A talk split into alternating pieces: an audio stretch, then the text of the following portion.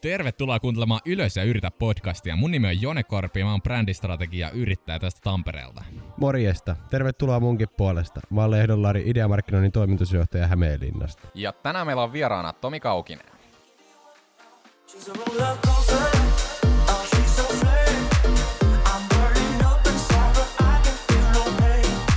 Oh, no. No niin, tervetuloa taas Ylös ja yritä podcastiin takas meidän joulutauolta, joka veni hieman yli joulun, mutta ei anneta se haitata. Me ollaan tosiaan nyt Helsingissä ihan virallisessa podcast-studiossa, eikä meidän asunnoilla, asunnoilla keittiön pöydällä, mikä on hyvin poikkeuksellista. Ja toinen asia, mikä on hyvin poikkeuksellista, on se, että meillä on vieras täällä. Hyvää huomenta tai päivää tai mitä se nyt onkaan. Kaukisen Tomi. Hyvää huomenta, pojat. Mitä kuuluu? Tervetuloa podiin. kiitos, kiitos, kiitos, kiitos. Meille kuuluu oikein hyvää. Mitä kuuluu sulle? Öö, no, et, niin kuin mä tässä valittelin matkalla tänne tuosta tota, Jo- Joni hississä, kun mut kysyttiin tätä, niin, niin tota, jotenkin sori vaan nyt perkelee tahmeesti lähtenyt tää vuosi käyntiin. Ja mä tiedän mitä, mä siis mä lähdin taikkuihin ennen, ennen, ennen tota vuodenvaihdetta ja siis ja olin siellä, panin somen pois, äh, vietin aikaa rauhassa siellä. Niin heti kun mä laskeuduin suomalaiselle maaperälle, kun mä olin ollut periaatteessa ilman somea siinä pari viikkoa, niin tuli sellainen fiilis, että, niin kuin, että mitä helvettiä, mä lensin takas. Mutta mut samana päivänä, kun mä lähdin taikuista, niin mä sain kuulla, että mä olin sitten tota Suomen vuoden puhuja finalisti Arman Alisadin ja Saimi Hoyerin kanssa, joten Kova. se vähän, niin kuin tiedät, se neutralisoi sitä Morgania, mikä tuli, kun tässä kotiin. Mutta mut edelleen on todella, todella tahmea olo. Mä en tiedä, tämä vuosi lähti niin kuin todella hankalasti käyntiin. Et ehkä se johtuu siitä, että mä täytin 40 ja sitten alkoi myös uusi vuosikymmenen. Et tässä on tavallaan sellainen, tiedätkö, valkoinen... Kaksi tiedätkö, pyöreitä. niin, kaksi pyöreätä ja sitten niinku on, on, on tämä niinku tyhjä sivu ja nyt rakennetaan niinku tavallaan part five ää, kaukisen elämässä. Hyvä. Ihan nopeasti, mitkä on ollut parts 1-5 tähän Ei kun, odotas nyt, mitä mä, laskiks mä ihan väärin nyt, kun on lauantai, tota, eli... ää, eikö, eikö tää on niinku viides vuosikymmen, jos mä oon 40? On. On, Ää, on. Joo, nolla Niin, alkaa, nolla, joo. kyllä, kyllä. No niin, anteeksi. Matemaatikko.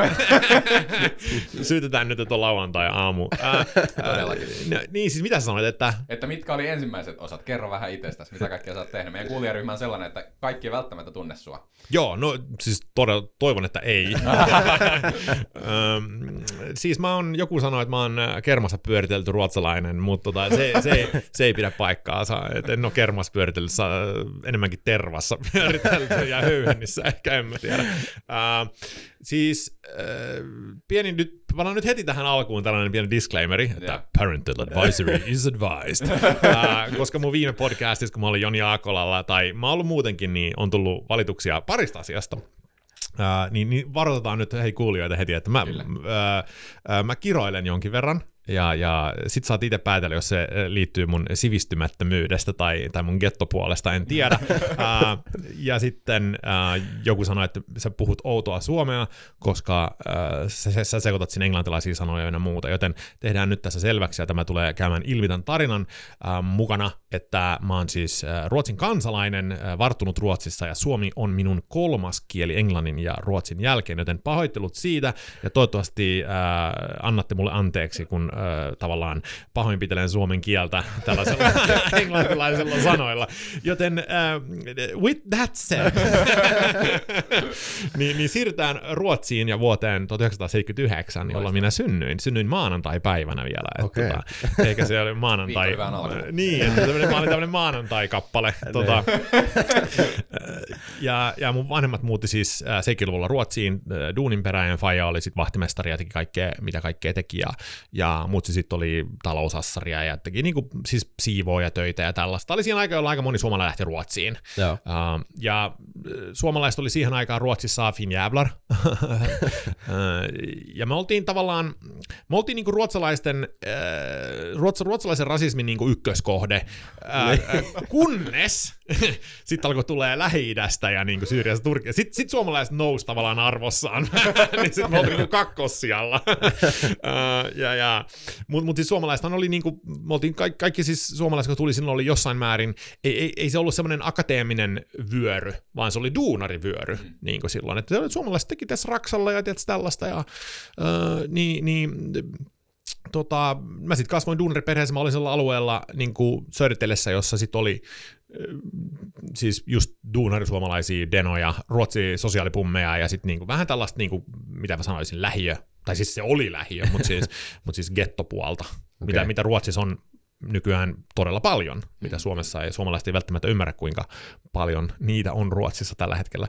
Mutta tämä oli yksi ensimmäistä Ruotsissa niin sanotuista tämmöisistä niin NS-huonoista alueista. Mutta anyway, vartuin siellä, Öö, kävin tosiaan kyllä suomalaista luokkaa, öö, eli puhuttiin suomea ykkösestä kutoseen mun mielestä, ja sitten seiskasta niin yläasteella meidät tavallaan integroitiin ruotsalaiseen luokkaan, mitä oli niin 50-50. Öö, Mutta mitäs mä nyt sanoisin? Ähm, olin, äh, olin hyvä äh, koulussa Äh, ensimmäiset kuusi vuotta, kunnes sitten yläasteella alkoi kiinnostaa röökit ja, ja heavy musat ja kaikki tällaiset, ja joka johti sitten siihen, että äh, jos otetaan vähän pidempi tarina vähän lyhyemmäksi tässä näin, se johti siihen, että mä aloin, tiedätkö, näpistelee ja niin kuin, tavallaan lintsaamaan koulusta ja kaikkea tällaista, ja sitten meni arvosanat putos sit aika, aika alas, ja mä, se johti siihen, että mä en päässyt sitten lukioon, mä en edes halunnut lukioon, vaan mä jätin lukion väliin, ähm, ja jouduin sitten Raksalle. Sitten mä olin Raksalla, mä tein siellä sitten asbestisaneerausta ja, ja kaikkea sellaista niin kuin paskaa, mitä kukaan muu ei halunnut tehdä, äh, koska myös Raksalla on hierarkia, että ne, jotka on ollut siellä kauemmin ja tietää asiat, ne tekee ne vähän mukavammat jutut.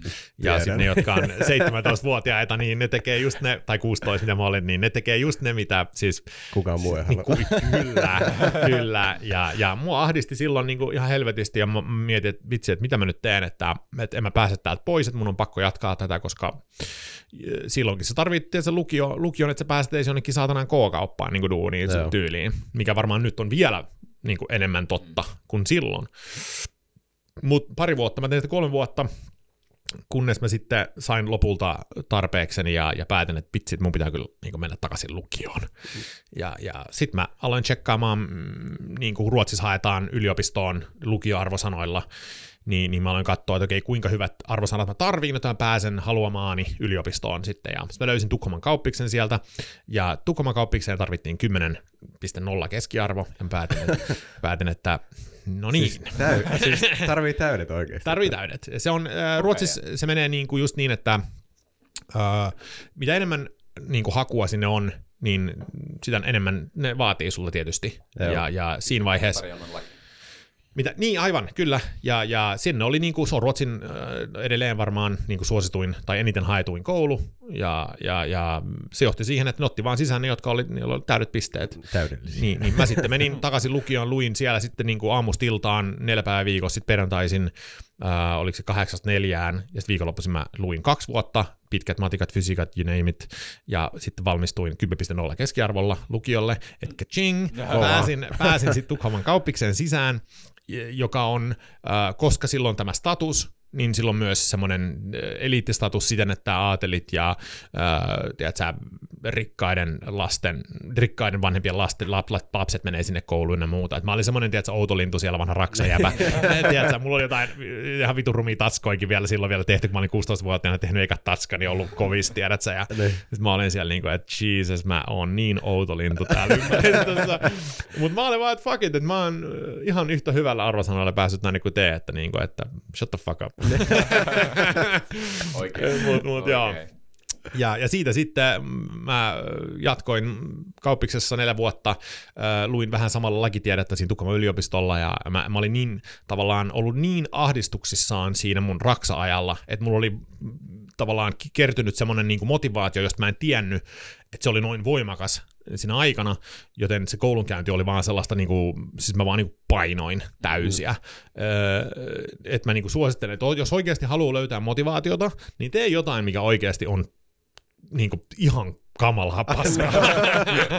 niin kyllä se koulun penki kyllä niin kuin maistuu. Et periaatteessa toi oli ehkä niin kuin mun elämässä niin kuin ehkä paras, mitä mulla on voinut tapahtua. Että mä oikeasti sitten, tämä kuulostaa tosi tyhmältä, mutta siis paras, että mä niin kuin jätin sen väliin siinä ja keräsin sen motivaation tekemällä sit asioita ja tavallaan huomasin, että mä en, pääse, mä en tule pääsemään elämässä mihinkään, jos mä mene sinne kouluun. Joo. Uh, en mä nyt suosittele tätä, että kyllä mä niin kuin sanon, että kyllä kannattaa mennä sinne kouluun, mutta mä oon ihan varma, että mä en olisi vetänyt tollasella niin kuin innolla sitä läpi, jos en mä olisi saanut sitä niin kuin ahdistuskohtausta silloin 19-vuotiaana. Uh, Mutta mut sitten mä painoin sen läpi ja 2006 mä valmistuin sitten, mä olin lukenut vielä uh, niinku rahoituksen uh, pääaineena koska siihen aikaan, nyt ei ehkä niin paljon enää, mutta siihen aikaan niin tota, rahoitus oli se juttu, ja silloin pääsi investointipankkeihin duuniin, pääsi leikkimään, tiedätkö, ää, niin kuin toi Wolf of Wall Street, että niin kuin, tiedätkö, sellaista elämää niin kuin haaveiltiin, ei vitsi, ei rahaa, ja tiedätkö, heittää hummereet kyttien päälle, tai mitä se tekee niin kuin siinä.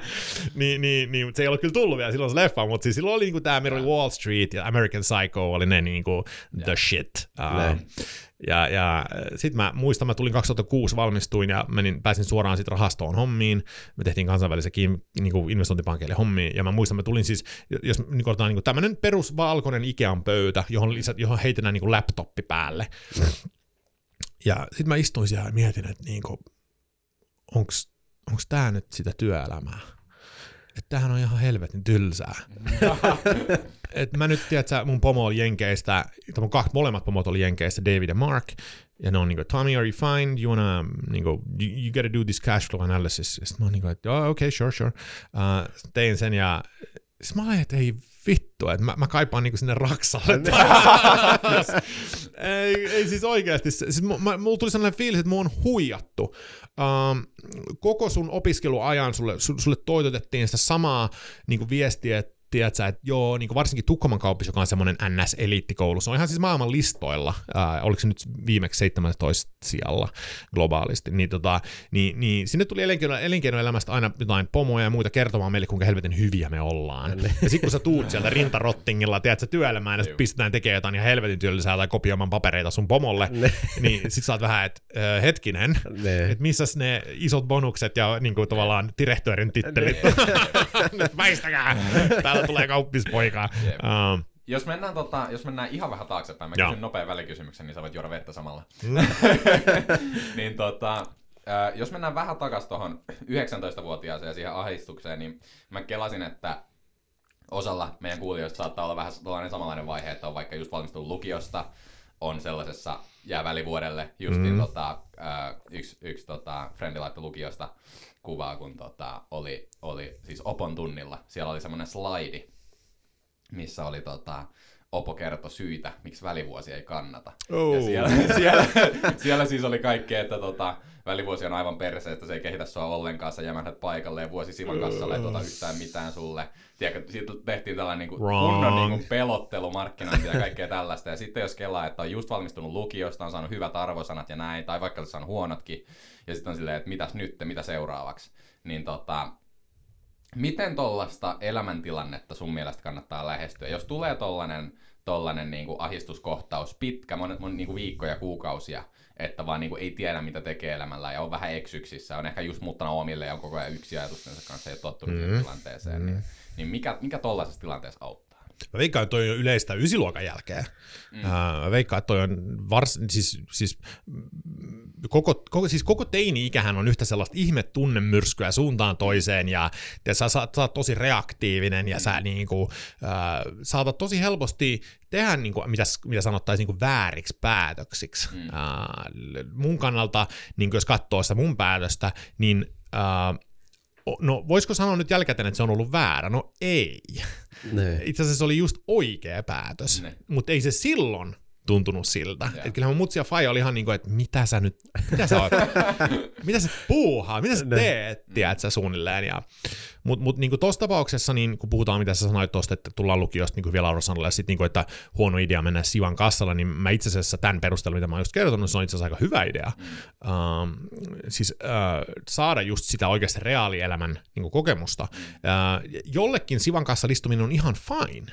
Uh, jo, jotkut on tyytyväisiä ja erottaa elämän ja duunin tosi tarkasti. Et se menee sinne, se istuu siinä kassalla ja se on mun mielestä ihan, ihan mahtavaa, että ihmisiä, on, on niitä ihmisiä, mä en ikinä esimerkiksi missään kaupassa mene sille automaattiselle niin kuin kassalle, vaan mä menen aina fyysiselle henkilölle. Uh, koska ja, niin kuin, en mä halua olla osa sitä, että me, meistä tulee sellaisia robotteja, että me ei olla ihmisten kanssa yhteydessä niin kuin missään yhteydessä enää ja niin kuin näin, mutta mut anyway niin, niin jollekin se on fine, mutta jos sulla on semmoinen latentti drive, joka nyt sattumalta tilapäisesti on vähän tiedätkö, ottanut kolhua, mm. että sä oot pistänyt sen kolme vuotta, neljä vuotta lukiossa niin ihan täysiin, ja sä haluat niin kaipaat sen hengähdyksen, niin, niin mä sanon, ei, ei se välttämättä ole ehkä fiksuinta mennä suoraan sit siitä kouluun, Mm. niin kuin, vaan tee sit jotain tollasta vähän aikaa.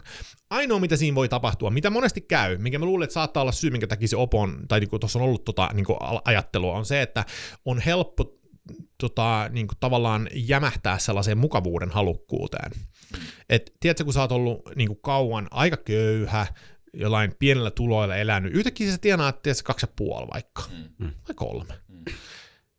Ja sit sun pitäisi, kun sä oot tottunut siihen elintasoon, niin sun pitäisi taas, että sä mennä niin kuin neljäsosaan siitä tai kolmasosaan siitä.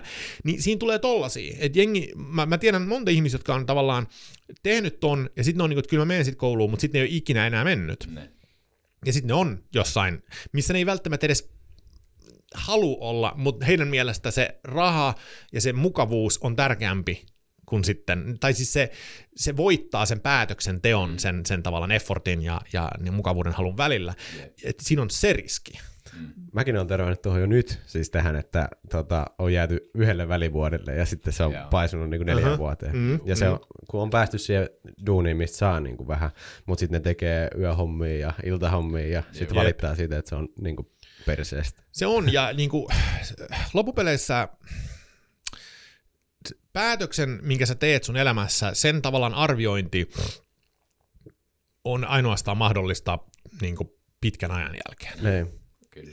Mutta se on jännä oikeasti, että sitä ei, niin kuin, mutta tässäkin ei, ei sitä tajuu vielä. Vai Jep. voiko sä niin kuin sanoa, että sä tajuut sen nyt jo sen niin kuin, vaikutuksen tavallaan pitkällä aikavälillä? Ei, Niin, se koska ei, sitä, ei, sitä, niin kuin, ei kukaan voi sanoa niin, jos ei sitä ole. Mutta mun perusfilo- perusfilosofia on kuitenkin, ää, niin kuin mä, mä kehotan kuitenkin ihmisiä tavallaan käymään koulussa. Ää, ei välttämättä niin kuin sen takia, mitä sä siellä opit, tai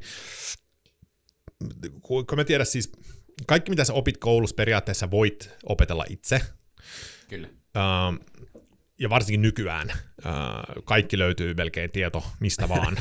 niin Kyllä. Uh, mutta se ei tapahdu strukturoidusti ja muuta. Ja si- si- siitä puuttuu se, se tärkein komponentti, mikä mä muistan, meillä oli siis kauppiksessa ensimmäisellä microeconomics-kurssilla yksi, yksi tenttikysymys oli, että uh, mitä yhteistä on, onko se Riikin kukko, jolla on se Joo, se, joo. joo. Riikin kukolla ja, ja kauppiksen tota, diplomilla. Niin kuin mitä, mitä, yhteistä niillä, mitä, mitä, mitä, mitä yhteistä niillä on? Aha. Ää, niin siis yhte, mitä yhteistä niillä on, että ne viestii jostain. Joo. Ne, ne, ne lähettää vahvaa viestiä. Ne. Ja, ja se, on se, se on se pointti, että et sinänsä sä voit olla ihan yhtä fiksu kuin kauppistyyppi tai mikä, mikä tahansa mm, tradenomi tai, tai mitä se nyt on, mitä niitä on, niitä on eri koulutuksia, mutta kun sulla ei ole siihen mitään todistetta, Ne. Mm. niin se paperin palanen, niin, niin se on jotenkin yhtä, se on tosi arvokas ihan vaan signalointimekanismina, voisi sanoa. Jep. Um, ja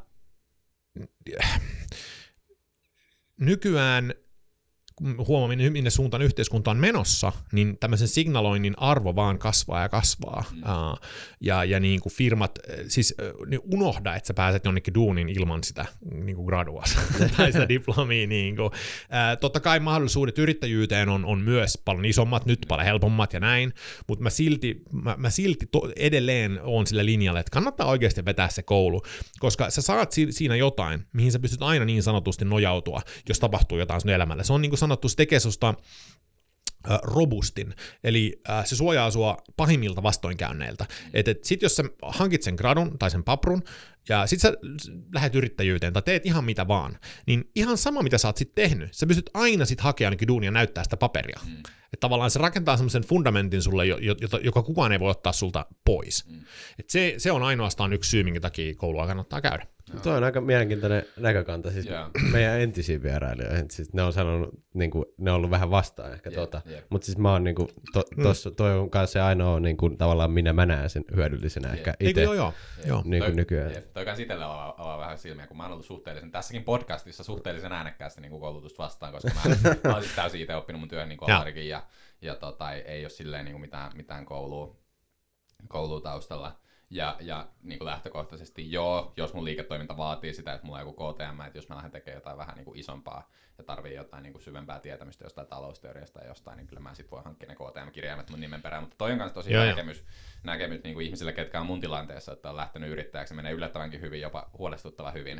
ja tota, sitten, sitten tota, ää, ehkä sokeutuu sille riskille, että on tavallaan kaikki munat yhdessä korissa. Mm. Mm. Eikä ole sit silleen, niin kuin, että jos joku menee perseeltä ja jos joku menee vituiksi, niin sitten ei ole mitään, mihin toki mä voin niin kuin näyttää, että juu, että mä oon ollut tällaisissa, tällaisissa, Joo, yrityksissä, tällaisissa, tällaisissa positioissa, mä oon saanut myynnissä tällaisia, tällaisia tuloksia, ja ne tota, merkkaa joillekin jotain, mutta No siis to, tos mä vielä laitan pienen tota, tonne väliin. Öö, mä, mä sanoisin vielä näin, että kaikille teille, jotka on nyt tehnyt saman vastaavia päätöksiä, mm. niin kuin lähtenyt yrittäjyyteen, ja, ja siis me tullaan varmaan siihen mun yrittäjyyteen vielä tässä välissä, mutta mut siis vielä semmoinen juttu, että se mitä mä itse huomasin, kun mä sitten yrittäjänä palkkasin ihmisiä, ja mä, mä tiedän, että yrittäjät toimii sillä tavalla itsekin, uh, jos sulla on uh, rekryn tavallaan, siis uh, rekry, niin kuin mitä sanon, hakijana, tai ei, ei hakijana, siis tota toi, se, ketä niin kuin hakee työvoimaa, mitä se kutsutaan? Siis se, ketä Rekrytoija. hakee sitä paikkaa Rekrytoija. Rekrytoija. Joo. Niin, jos se rekrytoija tai se rekrytoijan firmassa oleva toimari tai joku, joku tiedätkö, henkilö on ollut yrittäjä, mm. niin se arvostaa yrittäjiä ihan eri tavalla kuin joku tiedätkö, teoreettisesti koulutettu HR. Niin, kyllä. Ei kun se, se, näin se vaan on. Siis mä, mä niinku, kaikki, jotka on ollut itse yrittäjiä, tajuaa, kuinka helvetin vaikeaa se on, Joo. kuinka paljon haasteita se on, ja kuinka paljon se joudut oppimaan ja olla ni- niin sanotusti, vielä vihaan tätä sanaa, itseohjautuva. ja kaikki tietää sen. Ja niinku, jos, jos, jos sä tulisit mun, mun firmaan, niin kuin mä, sä, niin kuin, en, en, mä olisin niin kuin, että "Aa, ei, vittu ei sillä ole KTM, ää, mikä pelle. Ää, niin, en, en, en, mä niin kuin noin olisi todellakaan. Sitten Mä olisin niin kuin, että okei, tuon on yrittäjä, ahaa. Että niin kuin, jos sit sun, sun ja sit jonkun jonkun KTM, joka on, joka on ollut jossain tiedätkö, yhdessä positiossa koko uransa, jossain semi-isossa korporaatiossa, niin mä, mä kyllä niin ottaisin sut niin kuin any day. Mm. Et, et, et, et, et, niin kuin, että se korporaatiomaailma, niin kuin varsinkin, niin, no siis korporaatiomaailma on, on sinne puudut, puuduttava tappaja. Ja, ja niin kuin, mä, mä, en kehota, mä en suosittele ketään menemään korporaation muuta kuin katsomaan sitä hulluutta, sitä tylsyyttä ja sitä helvettiä, mikä on korporaatio. Ka- kannustava puhe. Okei, okay, nyt tuli kunnon palopuhe. Kyllä. Stay out of corporation. Tästä voitaisiin mennä kyllä itse asiassa siihen sun yrittäjyyteen. Eli siis oli noin kauppikset ä, tota, Tukholmassa ja hyvissä kouluissa ja pääsit hyviin hommiin rahoitusalalle. Ja, Joo. mutta mitä sitten tapahtui? Sitten tuli tämä startup-juttu, mistä sä No, oot jonkun no joo, siis puhunut. 2006 mä aloitin siis Tukholmassa, ja mä, niin kuin mä sanoin, mulle tuli vähän shokkina sen niin kuin työn tylsyys. Mm. ja, ja sit mä kirjoitin tästä yhden kolumnin joskus, ja jengi, jengi tuli pala, pala inboxiin, että vitsi, ihana kun joku sanoo, miten asiat on. It's fucking boring. no, no mutta sitten tota, raha on ihan hyvä motivaattori. Ja, ja, ja 2007 mun pomo kysyi multa, jos mua kiinnostaisi mennä Suomeen duuniin. Ja mä muutin sitten 2007 Suomeen, äh, jossa mä en tuntunut periaatteessa kuin yhden baarimikon. Ja, ja, mä, ja, ja, ja sit, mulla oli pari kosteata vuotta siinä. Mutta mut anyway, niin sitten sit mä aloin tekemään kansainvälisille, kiinteistö, äh, siis kansainvälisille investointipankkeille hommia Suomessa, äh, JP Morganille muun muassa, joka on tämmöinen yksi näistä ilkeistä, globaaleista, too big to fail pankkeista. Ja se, sen mukana sitten, kun tuli vähän vastuuta, niin mä koin, että okei, mun elämä on, niin kuin, ei tämä nyt niin kauheata ole. Ja alkoi tulla ihan hyvää rahaa ja tuli bonuksia ja tietysti kaikkea tällaista. Ja vitsi, okei, raha on jees. Äh, ostin asunnon punavuoresta ja tiedät, sä, hankin koiran ja sitten oli mimmit ja tiedät, kaikki nämä. Oli, oli kaikki materiaaliset jutut hankittu. Mutta silti jossain mun, mun takaraivossa mun, mun, niinku, mua vaivas se, että mä, mä koin, että, että me oltiin huijattu myös sen rahan suhteen. Mm. Koska mä muistan, mä sain mun ensimmäisen bonuksen. Uh, se oli ensimmäinen kerta, kun mä koin semmoisen ihme eksistentiaalisen pienen kriisin. Mä sain, mä sain 16 tonnia ja, ja niin kuin, mä olin silloin 27. Sitten mä olin, niin kuin, soitin kaikille mun frendeille, äitille, iskälle, "Aa, mä oon saanut rahaa, tiedätkö, aa, tää on ihan mahtavaa. Ja... Mut sit mä vietin sen illan yksin äh, ravintolassa itkukurkussa, äh, koska mulla ei ollut Suomessa vielä niinku tuttavia. Niin sit mä olin, että okei, äh, oliks, oliks niinku, eihän tää raha nyt mua niinku onnelliseksi ainakaan tehnyt. Mm. Et tuntui ihan mukavalta, mutta niinku, loppupeleissä mä istuin siellä yksin ja mulla oli Ne. paha olo. Mutta mut sitten tämä kulminoitu, kun mä olin vielä sit hankkinut kaiken muun, mitä, mitä sanottaisiin niinku materiaalisella standardit mm, tasolla, mitä pitää niinku hankkia, asunnot ja tiedätkö, nää. Niin se tunne oli vieläkin siellä. Ja 2012 sit, tai 2011 jo mä aloin miettimään, että tämä ei voi olla tätä. Niin kuin, että ei, ei mun elämä voi olla tällaista. Vai, mulla, mulla on rahaa, ää, mulla on kaikki hyvin, mä pystyn matkustelemaan ja muuta, mutta tiedätkö, kun mä menen duuniin, niin, niin se on ihan siis paskaa. ja mä vuoden sitten melkein käännyin ja väännyin ja valittelen himassa ja niin kuin, että vitsit, mä, mitä mun pitäisi tehdä, että niin kuin näin. Ja 2012 mä sitten keväällä menin tota mun pomolle sanomaan, että nyt, nyt loppu kaukisen, kaukisen ura tässä firmassa ja ja sitten kesäkuussa mä oltiin sitten niin kuin oikean lopputilin ää, ja, ja hyppäsin yrittäjäksi. Perustin startupin. Ja sen startupin, äh, startupin nimi oli siis, meidän yrityksen nimi oli siis Get the Fuck Out Ventures.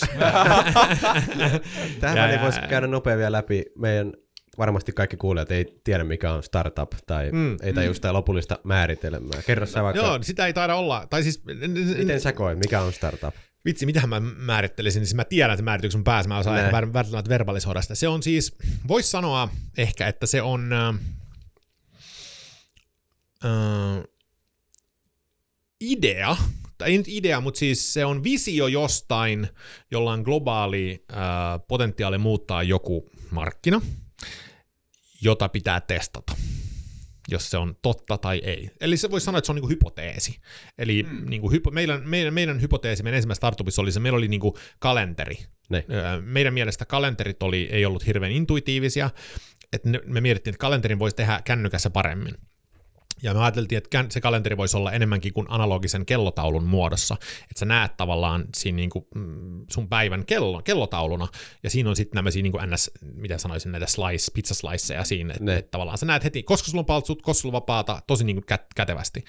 Ja, ja meidän visio, hypoteesi oli sitten se, että koska tämä on intuitiivisempi tapa, niin me muutetaan äh, sitä tapaa, millä ihmiset äh, käyttää kalenteria mobiilissa. Näin. Ää, ja joka osoittautuu päin helvettiä, ja se, ja se firma meni sitten päin helvettiä.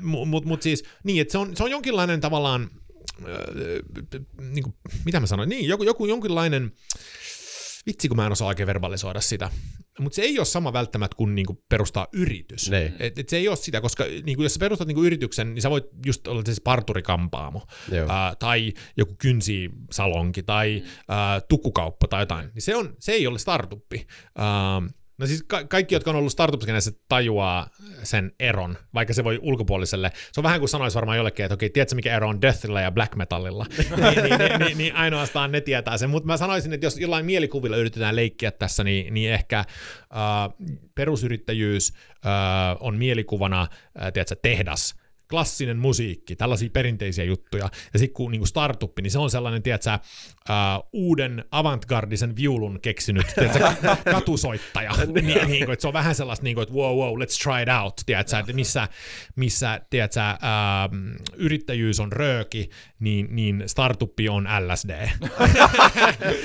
ja, niin, niin, niin kuin, että, että siinä on niin kuin, niin kuin, siinä on eroja, ja ne on Kyllä. enemmän just tällaisia tavallaan ä, aine, aineettomia eroja, voisi sanoa. kyllä, ehkä. kyllä. Vitsi, älkää nyt äh, ristinnautko mun näistä määrittelyistä, mutta tota, joo, en Täältä- keksinyt mitään. Tähän, täytyy laittaa XDL soimaan taustalla, niin kaikki meidän kuulijat on onnellisia. Kohta joku huutaa, mutta mitä, eikö se MDMA? Se on vielä yksi ylöspäin. joo, joo, joo. Sitten sit niinku korporaatioelämässä on sitä heroinia.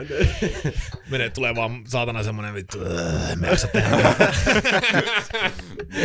Ja jos startuppi menee puku päälle, niin saa tulos ikkunasta Joo, ei, ei, heitettynä ei, niinku helvet, viiden ei, sekunnin sisällä. ei, ei, ei. Ei. Sitähän se itse asiassa tämmöinen legendaarinen startup-sankari Peter Thiel, joka oli PayPalin yksi näistä tota, perustajista, joka nyt on silloin äh, paljon, niin sehän sanoi just, että siinä kirjassa Zero to One, että niillä oli, niillä oli niinku periaatteena, että jos tulee puku päällä, niin, niin äh, ei saa rahoitusta. Aika tarkkaan. joo, joo se, se on ihan hauskaa. Totta kai nämä on vähän karikatyyrejä ja eihän Näin. pidä paikkaansa, mutta mut joo, sä et hirveästi pukuja näe startup ja, ja pieni huomio muutenkin startup mikä mun mielestä oli niin vapauttavaa ää, niin kuin pyöriä siellä on, että sä saatat niinku, äh, sä saatat tavata ja pitchata ja seistä jonkun vieressä, jolla on 100 miljoonaa, mm. mutta silloin niinku lenkkarit ja teepaita. Jep. Ää, et, et, et, niinku, sä, niinku, et sä, sä et oikeasti voi tietää, jos et sä tiedä, kuka se on, Ne. koska se ei näy päältä. Et ei niitä kiinnosta niinku show off mm. niinku sillä tavalla. Uh, et, et se on aika vapauttavaa. Et on itsekin tavannut ihmisiä, joilla on todella paljon rahaa ja niinku, et ei, ei voisi niinku todellakaan uskoa. Mm. Et, et jotenkin mä nykyään kutsun, niinku, että jos sulla on puku, niin se on semmoinen, tiedätkö, ylemmän keskiluokan työvaate. Mutta mut niillä, joilla on oikeasti sitä niinku, niinku, niinku, niinku liituu, niin ei ne, ei ne tarvii brassailla tiedätkö, puvunkaa tuolla. Paitsi mä annan anteeksi Conor McGregorille, koska se on vittu selkeä. Hyvä. Okei, mä, sori, nyt tota, mennään aiheeseen. Mennään aiheeseen. mä, mä Jos- innostun tässä. On, onko Larilla joku kysymys valmiina? Mulla on, mulla on tässä ladattuna yksi. Lanta, anna mennä. Mä, mä annan mennä. niin tota, jos mennään vähän eteenpäin, eteenpäin tässä sun startup-vaiheessa, Joo. niin mikä meni vituiksi? Uh, no siis, uh, meitä oli, meitä oli silloin kaksi. Ja. Ja tässä on itse asiassa ihan konkreettisia neuvoja, voin sanoa teille, jos, jos te mietitte sitä. Uh, me alettiin tekemään tätä niin sanottua kalenteria, sitten, joka oli analogisen kellotaulun muodossa. Uh, meillä ei ollut koodareita, mm. vaan me ulkoistettiin koodaus. Ja. Ja se on semmoinen ö, kardinaalivirhe, mitä mä niin kuin ehdotan, että ö, mihin kukaan ei sortuisi. Eli jos sun niin sanottu, mitä sanotaan, niin core business, eli se, mitä sä oikeasti teet päivittäin sun firmassa, Ydinliiketoiminta suomeksi Ydin, sanotaan. ydinliiketoiminta, hienosti, kiitos. On ydinliiketoiminta, niin älä missään nimessä anna jonkun muun toisessa firmassa tehdä sitä sulle. Ja jos me puhutaan digitaalisista tuotteista, kuten meillä oli, niin äh, jopa Facebook ja Instagram ja Google bugittaa joskus. Mm. Ja ne on sadojen miljardien firmoja, niin äh, muista se, että sinun pieni älysovellus voi myös bugittaa. Joten sitten kun se on lyöty App Storeen, mä otan nyt esimerkin just niinku appseista, va- vaikka jengi puhuu, että mä haluan appsin. Niin, tota, niin, niin. Sitten jos sinne tulee bugi, niin jos sulla on ulkoistettu se, niin mä vähän kärjistän nyt, ja se tapahtuu, sä saat palautetta lauantai-aamuna, niin mä voin sanoa, että jos sä käytät vähän isompaakaan firmaa siihen ulkoistukseen, niin, niin ne, ne ei tule vastaamaan sinun mailia, ja ne palaa sinulle maanantaina, ne tekee sulle raportin, että okei, jos me tehdään tämä bugifiksaus, se maksaa näin, siihen menee kolme tuntia, hyväksyttekö te tämän lisätilauksen? Okei, toi on niin kuin, niin kuin tosi ääripäästä, mutta mut niin kuin se mitä sä haluat on, että kaikki toi, mikä on kriittistä sun ydinliiketoiminnalle, on niin sanotusti in-house, eli se on sun toimistolla, se on sinun työntekijä, se on sinulle duunissa. Sä pystyt silloin soittamaan sille vaikka keskellä yötä. Yeah. Eli se oli moka, mitä me tehtiin, koska meillä, meillä tuli paljon bugeja ja muuta, ja se oli niinku yksi juttu, älä ulkoista. Ää, toinen, tämä on sellainen, mitä periaatteessa varmaan kaikki yrittäjät jo, yrittäjät ja startuppajat tajuaa todella nopeasti, mm. kuinka vaikeaa on asiashan- asiakashankinta. Se, se tulee kaikille niinku shokkina jossain määrin, ää, koska jengi on näin, että joo, mutta mä teen tämän, ja sitten tavallaan sit jengi löytää sinne myystä. Niin kuin, että no, ei tule. Et, et, ihmisille ei ole ikinä ollut näin paljon tavallaan digitaalista stimulanssia, mitä meillä on nyt. Meillä tulee viestejä saatana joka tuutista. Ja, ja sä luulet, että sun tuote, jollain helvetin AdWords 50 budjetilla yhtäkkiä tavoittaa kaikkia, kaikki lataa sen, ja niin kuin, että no. Se, mikä tulee shokeeraamaan ihmisiä joka alalla, on se, kuinka vaikeaa oikeasti on saada se asiakas, mutta kuinka vaikeaa on vielä saada se pysymään. Ja kun ihmiset tulee mulle startuppajat puhumaan esimerkiksi siitä, että joo, mutta ähm, meillä on tämä appsi, niin mä yleensä heitän niille pari kysymystä. Mä kysyn näin, että ähm, koska sä latasit viime, viimeksi appsin App Storesta? Sitten on näin, no, no, no en mä tiedä, siis no se yksi appsi. Mä vaan okei, okay. koska sä latasit appsin App Storessa, jota sä käytät viikoittain? Sitten tulee joku vastaus. Sitten mä kysyn niiltä, koska sä latasit appsin viimeksi, jota sä käytät päivittäin? Harva pystyy sanomaan sen. Mm. Ja se sanoo, että niin, eli sun appsi olisi nyt tämä. Mm. Et niinku, että pitäisikö sun vähän katsoa tätä niinku ulkopuolelta. Et niinku, mieti, miten sä itse käyttäydyt. Kysy sun lähimmiltä kavereilta, kysy sun kaikilta kavereilta, mm. miten ne toimii tämän asian ympärillä. Niin sit sä pääset lähemmäksi totuutta. Mm. Koska meillä on tendenssi aina rakastua omiin tuotteisiin ja nähdä tavallaan, että maailma on erilainen. Mm. Mutta kun ei se oo. Se on erilainen sulle. Kaikille muille se on ihan sama. Jep. Sun tuote on vain yksi niistä tuhansista. Jep. Niin asiakashankinta on sellainen, mihin sä peri- periaatteessa et pysty fokusoimaan tarpeeksi paljon. Mm. Ja se on sellainen, mitä on se sitten B2B, eli, eli sä myyt yrityksille tai sitten kuluttajille. Ja, ja meillä oli molemmat, niin, siis meillä oli niinku se, se kuluttaja-appsi oli eka, ja se meni ihan siis siis se oli ihan mahdotonta saada niitä lataa se, ja vielä mahdottomampaa saada käyttää sitä. Joten se firma, se appsi meni tavallaan, ää, mm, en mä sano niin kuin vituiksi, jos nyt sanotaan niin kuin kunnon suomella. Mutta me oltiin sen vuoden jälkeen, me oltiin niin fiiliksissä siitä, me oltiin, me oltiin rahattomia, mutta ja meillä oli mennyt, kaikki säästöt oli mennyt siihen startuppiin, Mm. mutta me oltiin niin kuin, että vitsi, tää oli siistiä. Ne. Että, että tässä oli niinku, tästä tunsi, että el, niinku oli, et, et eli. Mm. Joten me jatkettiin sitten ja me siirryttiin sitten äh, niin, niin sanotusti, ää, opitti, otet, opet, opittiin siitä nämä virheet, mm. mitä me oltiin tehty, opittiin niistä, otettiin kooderit sisään taloon ja sitten me tehtiin yksi toinen appsi, mikä oli mun ottelut, mikä periaatteessa oli niin kuin harrasteurheilun telkku.com, joka toi kaikki harrasteurheiluaikataulut niin kuin sun kännykkään, olisi sitten jalkapallo tai lentopallo tai mitä, vähän niin kuin tämmöinen niin kuin nimenhuuto, vaan että kaikki oli automatisoitu niin kuin totaalisesti. Ja se onnistui ihan hyvin Suomessa. Sitten tuli ihan, se on vieläkin joku, tai siis sitä ei ole enää olemassa, mutta silloin se oli suomeksi joku viidenneksi parhaiten reitatuin kaikista sovelluksista. Okay. Niin kuin, se oli niin kuin tosi, tosi suosittu, mutta me ei onnistu oikein niin kuin tehdä sillä rahaa. Mm. Et kukaan ei halua maksaa app- appseista, se on niin kuin yksi, yksi, yksi iso ongelma kanssa.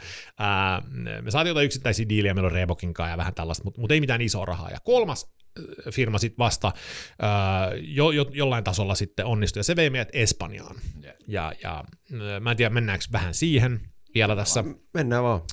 Kiire mihinkään. Koko päivä. No niin, no niin. Ää, siis, Kahdeksan tunnin podcast jakso. Ei, Okei, okay, ei haittaa. tota, ää, ja siis se oli niinku kolmas, kolmas niinku NS-hypoteesi, Ne. mikä meillä oli. Ää, ensimmäinen oli oppirahan maksaminen, Mm. toinen oli niin kuin semmoinen, okei, nyt mä aletaan vähän tajua, mistä on kyse, ja kolmas sitten ää, oli sellainen, mistä me oikeasti onnistuttiin tekemään sopimuksiakin jopa. Ää, ja vielä niille, jotka miettii startup ja muuta, ää, jolle, jolle hoetaan koko ajan, että ää, epäonnistuminen on tiedätkö, ok, että bla bla, niin ää, voin sanoa, että, että joo, se pitää paikkaansa. Mm. Epäonnistumia ei pidetä epäonnistumisina, jos sä teet jotain siis ihan siis niin kuin, tiedätkö, rikollista tai jotain tällaista. Et jos sä vilpittömästi epäonnistut ja oot yrittänyt, niin itse asiassa sitä kunnioitetaan. Kyllä. Ja kun me haettiin sitten rahoitusrundia meidän tähän kolmanteen äh, Sportacamiin, tähän sosiaalisen median urheilulle, niin meillä tuli sijoittajat yksinkertaisesti niin kuin vaan, että Öö, Suomen niin kuin ihan siis huippu enkelisijoittajia oli vaan, että te, niin kuin, ootteko te niin kuin epäonnistunut? Mm. Sitten me oltiin, että no, no nee. Sitten, sitten ne oli niin kuin, että eikö hyvä. Mm. Nyt te olette maksanut jonkun muun rahoilla, luultavasti teidän omien, omilla rahoilla, että nämä oppirahat, että et toivottavasti nyt te ette mokaa meidän rahoja. et ne näki melkein sen niinku edellytyksenä sijoitukselle, että me oltiin mogattu. Et, et niinku, jos sä epäonnistut ja niinku nöyryt ja opit siitä, mm. niin, niin se on itse asiassa sun CVssä ihan positiivinen juttu. Varmaan Jenkeissä vielä enemmän kuin Suomessa. Joo. Suomessa on edelleen sellaista pientä, niin kuin, että mutta ei niin kuin sijoittajaskenessä ole, että sitä ei pidetä mitenkään isona juttuna. Sitten pidetään lähinnä se, että okei, sä yritit. Mm. Ja me, äh, se oli siis semmoinen Instagram-tyylinen sosiaalinen media, mutta siinä ei pystynyt kirjoittamaan tekstiä, vaan siinä py- pystyi vaan lähettämään videoita. Yeah. Kun videot oli silloin 2014, ne oli niinku kova, ne oli kovassa huudossa ja Snappi oli kasvamassa tosi kovaa, ja Instagram oli niinku, itse asiassa silloin kasvamassa, itse asiassa ehkä kovi, koviten, että ne oli niinku isossa nousussa silloin, että kaikki nämä niinku videopohjaiset, Facebook puhuu, miten ne tuo videoa, ja oli semmoista skidi-hypeä, niin me lähdettiin siihen hypeaaltoon mukaan, ää, ja sattumalta sitten mä kävin lunchilla yhden, yhden friendin kanssa, espanjalaisen friendin kanssa, joka sitten sanoi, että että Espanjassa olisi tota, yksi startup-konfa, Startups in the Sun, että et, et kun teillä on tämä sportti, niin mä kuulin, että sinne tulee jotain tätä sporttiseuroja. Sitten me oltiin vaan, että okei. Okay. Uh, koska tämä on? Vaan, no se on nyt tällä, niin viikolla. Sitten mä olin vaan, että okei. Ja me oltiin yritetty Suomessa puskea tätä meidän sovellusta niin kuin, mm, ö, tota, markkinoille, mutta ö, tästä tulee yksi, yksi, tästä tulee yksi niin kuin, tavallaan läksy kans lisää on, että ö, se mitä, mikä ei toimi Suomessa, saattaa toimia muualla, ja päinvastoin. Mm. Et, et, et, me oltiin jotenkin niin kotiuduttu Suomeen, että Suomessa tämä pitää tehdä ja muuta. Me oltiin unohdettu siinä matkan varrella vähän se, että herran Jumala, että nämä tuotethan pitää olla niin sanotusti skaalattavia, mm. ja nämä saattaa toimia jossain muualla. Mm. Meillä oli kuitenkin meidän firmassa, niin kuin si- siinä, siinä sijoittajana siinä vaiheessa, meillä oli Suomen kaikki isommat urheilustarat, meillä oli Selänne Litti, meillä oli äh, tietysti Jarkko Niemiset ja muut meidän firmassa niin kuin sijoittajina. Mm. Oho. joo, joo. Aika nätti. Joo, se oli, se oli kyllä ihan, ihan siis surrealistista, voisi sanoa jopa. Ää, et ne, ne niinku usko siihen, ja, ja Mutta silti siinä kävi siis niin, että me, me julkaistiin se Suomessa ja kukaan ei välittänyt. Kukaan media ei kirjoittanut siitä tai mitään. Sitten mä olin niin mitä helvettiä, meillä on niin kaikki starat mm. tässä mukana. Plus meillä on niin yritetään tehdä jotain niin uutta, että kommunikoidaan videoilla ja tällaista. Ja, niin, niin sitten me, niin kuin, meitä alkoi ärsyttää, että mä, mä, mä tota, raivostuin yksi päivä toimistolle ja niin twiittasin silloin, kun mulla oli Twitteri, että vitsi, että miten, miten tämä voi olla näin, että ei kiinnosta. Niin Hesari teki sitten meitä, meistä jutun, jossa sitten uh, me seistään, tiedätkö, haukat uh, pystyssä ja sanotaan, että me tapetaan Facebook ja sitten Jää. siitä tuli niin kuin jaetuin artikkeli Suomessa sinne päivänä Okei. uh, ja mä sain, no mä luin kaksi ekaa kommenttia siitä artikkelista, sitten mä päätin, että minä en enää lue kommentteja itse Ja mä oon kuullut, että se on virhe. joo, joo, ei kansi. Niin, niin siellä dissailtiin, ja sitten vaan, vittu saatana. Tällaista tää on, että suomalaiset on ihme kansaa, kun äh, jos on liian nössö, niin sitten ollaan, että vitsi kun ei ole minkäänlaista tota kulmaa niin kuin näin, se ei ole mitään niin kuin rösö, rososta, ja sitten kun on, niin sitten on, että kuka vittu sä olet. Jep, niin kuin, vittu, mikä kelpaa. niin, niin sit me alkoi ärsyttää se koko Suomi-skene silloin, ja sit just, just tästä, tällä akselilla sit mä tapaan tämän espanjalaisen tyypin, ja me lähdetään sitten sinne Espanjaan sinne konfaan, ja päästään sitten niin kuin FC Barcelonan niin kuin kanssa juttelemaan yhden hallitusjäsenen kanssa, ja tässä on just se ehkä ongelma, kun sä tapaat noita niinku todella isoja niinku, niinku henkilöitä. Mm. Et monesti ne on tosi ystävällisiä, kun sä tapaat ne ja, ja ne antaa sulle kortin ja sanoo, että hei, ollaan yhteydessä. Mutta sitten sit, kun sä laitat niille mailin, niin tiedät, ne on niinku, että vittu ei ikinä kuullut Essusta syyliin. Mutta mut me tultiin sitten kotiin ja laitettiin sitten mailia ja se vastasi, että joo, pidetään Skype-konfa. Sitten me oltiin niinku, että öö, mitä? Se vastasi. Meillä oli niin, niin. Me oltiin Skypeconf FC Barcelonan hallituksen kanssa. Ja me istuttiin siellä, meillä oli 12 neliön toimisto. Ja me oltiin niin kuin, että tämä ei ole vittu mahdollista. Ja sitten sit oli vaan niin kuin, että teitä on ja hauska idis, että jos te olette joskus niin kuin tulos Barsaan, niin, niin, niin tulkaa käymään moikkaamaan. Okei. Niin sitten me oltiin niin kuin, että no kyllä me no just mietittiin, että pitää Itse asiassa. ja, ja, hei, hei, by the way. ja, ja, ja sitten me tavattiin yksi konsultti Madridista ja sitten tavattiin Union Deportiva Almeria, joka on siis Etelä-Espanjassa fudisengi. Äh, ne oli just pudonnut kakkoseen. Niin. Sovittiin kaikki niiden kanssa sit, eh, niin palaverit, palaverit ja päätettiin, että me tehdään nyt tämä Espanjan reissu. Mm. Et nyt lähdetään Espanjaan, niin kuin Uno Epsaniassa. Äh, ja se oli aika sellaista kyllä. Että tota, no me lennetään sitten Barcelonaan ja ne voitti silloin Champerin samana päivänä me ajateltiin, että vitsi, ne on varmaan hyvällä tuulla, kun me tullaan sinne toi, niin kuin, niin kuin, tota, officelle. Ja tultiin sitten maanantaina sinne, ne oli ihan, tiedätkö, kultajuhlat käynnissä siellä suunnilleen. Ja, ää, ne sanoivat, että okei, teillä on ihan hauska idis, tämä on hauska, hauska progis, mutta Barcelona ei tee mitään ensimmäisenä. Mm. Et me ollaan niin iso seura, että, että, niin kuin, että saatte etsiä jotain pilotteja, niin kuin referenssikeissejä ennen sitä. Sitten me oltiin vaan, että okei, okay, niin kuin, tämä on ihan fine. että, niin kuin, että okei, te ette pääse tekemään meidän kanssa hommia, mutta me tulemme takaisin. Uh, otettiin sitten juna Madridiin, tapaamaan se konsultti Sixto, ja hänen vierellä istui sitten yksi tyyppi, ja mä en, mä en tiedä ketä se oli, ja sitten se niinku moikkas Pedro, ja sitten osoittautui, että se oli Real Madridin entinen digijohtaja, joka istui siinä, sitten mä niinku, että mitä, täällä niinku tapahtuu, että mä oon ollut Espanjassa niinku kaksi päivää, ja mä oon ajatellut Barcelona ja, ja tota, niinku Real Madridin tyyppejä, että et, niinku, pieni ero niin kuin tähän härmään. Et, et, niin kuin täällä, kun laittoi mailin jollekin, tiedät sä, edes perkele niin kuin sanomalle tai jollekin, niin Ne. oltiin niin paskahätäisiä jotenkin, että en mä tiedä, jos meitä kiinnostaa. Sä, niin kuin, et, et, et, siellä se tuntui jotenkin niin, niin absurdilta, että ne päästiin niin nopeasti mm. niin kuin niille puheille. Mm, että niin kuin, nothing is impossible. Mutta anyway, uh, se, se ei vielä riittänyt sille päivälle, vaan samana päivänä vielä niin tota, se Sixto sitten oli sopinut palvelun Atletico Madridin kanssa, ja mentiin sitten moikka Atletico Madridia, ää, ja ne sanoi sitten samaa, että, että, että niin te olette liian pieni vielä, että me ollaan liian iso teille, että, että tehdään sitten, kun, kun te olette hankinut referenssin. Mm. Niin, kolme, niin kolmes päivässä nämä kolme jättiläistä oltiin, oltiin käyty läpi, mikä oli ihan siis vittu, mitä? me otettiin juna sitten tota, alas Malagana, ajettiin sitä autolla Almeriaan kanssa, siis 200 kilsaa itään Malagasta, tullaan sen stadikalle, ja tässä me tullaan nyt kanssa ensimmäiseen juttuun, että Suomessa me unohdetaan, että meillä on tosi hyvä teknologia.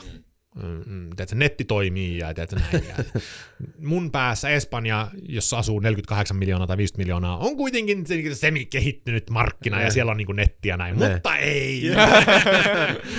ja me tullaan sen stadikalle ja, ja siis meidän tekki siinä vaiheessa, tai siis meidän, mi- mitä se sovellus tekee, me ollaan lisätty sinne yksi palikka, on se, että sä pystyt lähettämään videoviestejä stadikan screeneille, että ottelun aikana. Sä pystyt niinku sun joukkuetta kannustamaan Ne. siellä. Me tullaan stadikalle, me tullaan myöhässä, me huomataan, että meidän netti ei toimi, uh, mutta sitten me ollaan, että no vittu, no pa- pakkohan niillä olla niinku wifi siellä toimistolla. Ne. No ei ollut wifiä toimistolla. Ja sitten mulla on, niinku, mä oon ihan kusessiin, niinku, että apua, että meneekö tämä nyt, meillä on saatu mitään diilejä tällä matkalla. Mulla oli tässä kyttäkainalot, mulla oli punainen kaulasta, ja sitten mä jään niinku, että aah. Niin onneksi jätkällä siellä sitten Cesarilla, ää, joka oli niiden niin kuin, se markkinointijohtaja, niin sillä oli vähän pelisilmää, niin äh, me, me kysyttiin ensin siltä, että hei saadaanko me lainaa sun hotspottiin, mutta sekään ei sitten niin toiminut. Sitten mä olin, että vittu kaatuuko tämä diili niin internettiin tässä vuonna 2015. niin, niin sitten se oli vaan, että hey guys, uh, you know, we can get internet. Sitten me oltiin vaan, että okei, okay, what do you mean? I mean, we can go to McDonald's. Uh, they have free wifi. ja me otetaan se auto, hypätään nöyrinä poikina sitten Mäkkäriin ja otetaan siellä sitten wifi käyttöön ja näytetään tuote. Ja saadaan ensimmäinen diili Espanjassa. Ja siitä lähti meidän Espanjan sitten niin kuin NS-valtaus, ja me alettiin tekemään yhteistyötä sitten sen Almerian kanssa, Malagan kanssa, Leganesin kanssa, Estudiantesin kanssa, siis Villarreal meillä oli se nyt, meillä oli niin kuin, me tehtiin, oliko se 15 tai 16 seuran kanssa Espanjassa niin hommia, mikä tarkoitti sitä, että joka viikonloppu Espanjassa meidän teknologiaa käytettiin siihen, että fanit pääs niin kuin stadikan screeneille ja ynnä muuta, mikä oli ihan siis käsittämätön. Me puolessa vuodessa tehtiin koko toi reissu. Ja 20. päivä 2015 joulukuuta, niin tämä Real Madridin Pedro niin, ää, liittyi meidän firmaan. Me palkattiin se Real Madridin jäbä. Ää, niin siis, tiedätkö, toi puoli vuotta on sellaista, niin mä mietin sitä nyt, mä niin kuin, että voi voi voi, niin kuin toi oli mun niin kuin kultainen Ää, puoli ne. vuosi mun elämässä. Ja si, si, si, se oli ihan siis aivan mahtavaa. Ja tähän vielä mä aina sanon, että, että kun, mä, kun mä sain niitä bonareita siellä niin rahastossa ja muuta, niin paska hailee mm. niin kuin se oikeasti se rahafiilis. Mm. Se paras fiilis, mitä mä oon ikinä kokenut mun elämässä, on, on mun yrittäjyysajalla. Se on näitä juttuja. Mm. pieniä menestyksiä, mikä on sun pieni lapsi, sun tuote on aiheuttanut tai niin kuin tuonut sulle. Että siis mä itkin, kun oli siellä Stadikan screenillä. Mä olin niin kuin, että miten tämä on mahdollista, että mä oon katsonut jalkapalloa koko mun elämän. Ja nyt mä oon niin kuin näiden tyyppien kanssa, niin kuin, tiedätkö, niiden stadikoilla. se oli ihan niinku käsittämätöntä. Ja tulee sellainen, niinku, että vittu, anything is possible. Ja, mutta se vaatii sen duunin. Ja niinku, mä tiedän, että se kuulostaa kliseiseltä niille, jotka ei ole tehnyt sitä, mutta jumalauta, sä tuut kattoo ittees peiliin, kun sä oot vanha. Ja jos sä oot epäonnistunut tai onnistunut, sä tuut olemaan ylpeä, että sä oot ainakin yrittänyt. Mutta mieti, että sen upside on se, että sä ehkä pääset jopa tekemään tollasta. Näin. Hyvä Tomi. hyvä puhe, hyvä puhe. Kiitos. Loistavaa. Mutta on kyllä aika oikeasti inspiroivaa settiä. Kyllä, Niin kuin kyllä. Toi, että just sanoit, että sä oot itse kattonut tiedätkö, niitä ja Joo. hypennyt niitä jengejä ja sitten sä oot siellä niinku niiden päättäjien kanssa tekemään sitä. Make your idols your clients. Oikein. Makeeta. Asente. Mutta joo, siis vielä pannaan tämä pakettiin tämä homma. Uh, siis toi oli 2015 ja tos, tos, tos niin meni aika lujaa. Juu. Uh, ja, Kuulostaa joo, se oli samalla semmoista ekstaasia, mutta se oli samalla, alkoi, niinku, se oli niinku raskasta. Ja mä aloin sitten samalla treenaamaan Ironman-kisoihin ja tiedätkö, niinku, yritin etsiä lisää kiksejä mun elämään, ja tiedätkö, kaikkea tällaista. Ja, ja Kokeilkaa lähteitä. en, en itse asiassa. Mutta mut, mut siinä meni niinku tosi kovaa, ja kuuden vuoden niinku startup-elämä pisti sitten jossain vaiheessa ää, koko pelin poikki. Mm. Ja mm, mm, mä, en, mä oon nyt kirjoittamassa tästä kirjaa, mutta mut siis ää, ei ole mitään yksittäistä syytä, mitä mulle tapahtui, ja mä en vieläkään oikein osaa sanoa, että minkä takia se tapahtui, mutta 2017 toukokuussa mä aloin kokemaan ää, todella, todella todella tuskallisia hetkiä, ää, alavatsakipuja, henkistä ahdistusta, ää, ja mä aloin juoksia lääkärillä tosi paljon. Mm, kukaan lääkäri ei löytänyt mitään. Mua sattu, mua, mulla oli niinku siis, mä jouduin syömään just niinku, mä söin rauhoittavia ja unilääkkeitä ja kipulääkkeitä, kaikkea. Mä päätin, että mä en niinku lopeta yrittäjyyttä, koska tää on mun lapsi. Ja mä ajattelin, että se ehkä häviää. Mutta se ei hävinnyt mihinkään. Mä tein varmaan mä tein siis kolme ultraääntä, kolonoskopiaa, mä tein niin kaikki tutkimukset, mitä pysty, kunnes psykiatri sitten sanoi mulle, että hei, tää on sun päässä. Että et nämä kivut tuntuu oikealta kaikkea, mutta siis nämä ei ole oikeita kipuja, sus ei ole mitään fyysisesti vikaa, sä oot ihan poikki. Uh, ja se ehdotti mulle sitten mielialalääkkeitä, Mä olin, että mä en noita niin tunge kehooni, että no way. Uh, jatkoin duunia, jatkoin matkustamista. Me oltiin silloin laajennettu bisnestä Malesiaan, me oltiin Singaporessa Malesiassa, mä lensin sinne uh, ihan kamalissa olotiloissa. Ja mä sitten vasta maaliskuussa 2018 päätin, että niin nämä kivut ei ole lähes niin mihinkään, joten mä sitten otin ensimmäisen niin pillerin mielenlääkettä. Uh, ja mielenlääkkeen ongelma on se, että siinä kestää viikko, kahdeksan viikkoa ehkä ennen kuin se alkaa niin mitään tapahtumaan. Uh, joten mitä niin tapahtunut? Ja mulla oli vaan huonompi ja huonompi olo, kunnes mä sitten huhtikuussa sitten, äh, suunnilleen kuukausi jälkeen mä aloitin ne, niin, niin mä, mä hyppäsin pois omasta firmasta, äh, jäin sairaslomalle ja en tehnyt yhtään mitään seuraavaan vuoteen periaatteessa. Että näin siinä kävi. No. Että In... Niin in, sanotusti sadasta nollaan. meni sadasta nollaan tosi, tosi, tosi kovaa ja, ja mitä, mitä se tapahtui, mä jäin himaan ja tässä vaiheessa öö, tu- tullaan sellaiseen tilanteeseen, mikä on, on, on, on voin sanoa, että on outo, koska öö, mä olin periaatteessa suurimman osa mun äh, niin valveilla olevasta ajasta joko treenannut, mm. siis triatloneihin, mm. tai tehnyt mun omaa firmaa. Mm. Sitten se pikku, pikku slotti, mikä sinne jäi, oli se Netflix and chill tai joku, tiedätkö, niin tällainen. Uh, niin yhtäkkiä poistetaan triathlon, mä en saa enää tehdä sitä, mm-hmm. mä en pystynyt, mua ahdisti niin paljon. Ja sitten äh, poistetaan myös mun oma firma, mun oma lapsi. niin se on aika ihme, ihme tilanne istua aikuisena miehenä, niin kuin, että okei, no mä oon rakentanut mun elämän näiden kahden asian ympärille, ja nyt ne otetaan minulta pois. Mm. Niin se oli aika kova paikka, ja, ja mm, mietiskelin kauan, että mitä mä oikein haluan tehdä aikuisena. Mm. Ja tästä niin kaikille, jotka luulee, että, että, että sä, jos sä oot 25 ja sä et tiedä, mitä sun pitää tehdä vielä, niin, niin kuin, no worries. Mä, mä, oon- mä oon 40, mä en vieläkään tiedä, mitä. Et meillä on kaikki mahdollisuudet täällä, onneksi täällä Pohjolassa, tehdä kaikkea hauskaa. Uh, mutta sitten, koska mä koin tämän angstin ja olin näissä, mä olin siis silloin vielä mielenlääkkeellä, mulla oli kipuja ja muuta, mutta mut mä tulin hulluksi myös kotona. Niin mä aloin sitten tekemään ihan siis vapaaehtoiskeikkoja. Mä kävin juttelemaan Mariana Löykkös, joka on semmoinen startup-hubi. Mä kävin kertoa vähän näistä samoista tarinoista, mitä mä kerron täällä ja niin kuin, minkälaista se on olla ulkomailla, tehdä duunia siellä. Ja, uh, niin sitten sit mä ajattelin, että okei, mä voisin ehkä niin jatkaa. Kun tuli hyvää palautetta, niin kuin, "Ää, ihan mielenkiintoisia settejä vedätte näin. Ja sitten mä tota, Slush lähetti mut Nigeriaan, mä kävin siellä coachaa startuppeja, mä kävin Kosovossa pari kertaa suurlähetystössä ja ajattelin, että on ihan hauskaa, jeestä ihmisiä. Mä olin edelleen Sarasomalla, mä tein kaikki ihan pro bonona ja jatkoin sitten hommia, olin Slushin teknologiakonfan sit päälavalla myös puhumassa umuuksesta ekaa kertaa 2018. Siitä jotenkin, sitä, jotenkin mä vaan niin valuin puhujauralle.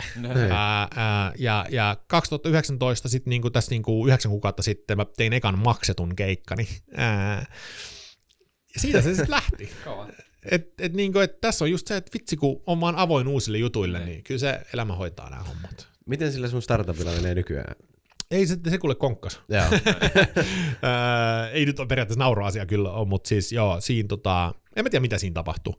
Ää, mä, mä nimittäin tein, tein siten, että mä, mulla oli mennyt niin, mä olin tehnyt vuoden siis totaalisessa ummumuksessa niin kuin töitä. Joten mulla oli siis viimeinen kerta, kun mä, kun mä menin toimistolle, siis mä käännyin siis tuosta tota, keskuskadulta kamppiin, niin heti kun mä käännyin toimistolle, mun, mun keho meni sellaiseen niin kuin, uh, niin kuin ahdistettuun tilaan. Sitten mä olin vaan, että oho, että onko se näin niin kuin, niin kuin, mm, niin kuin vakava tämä homma.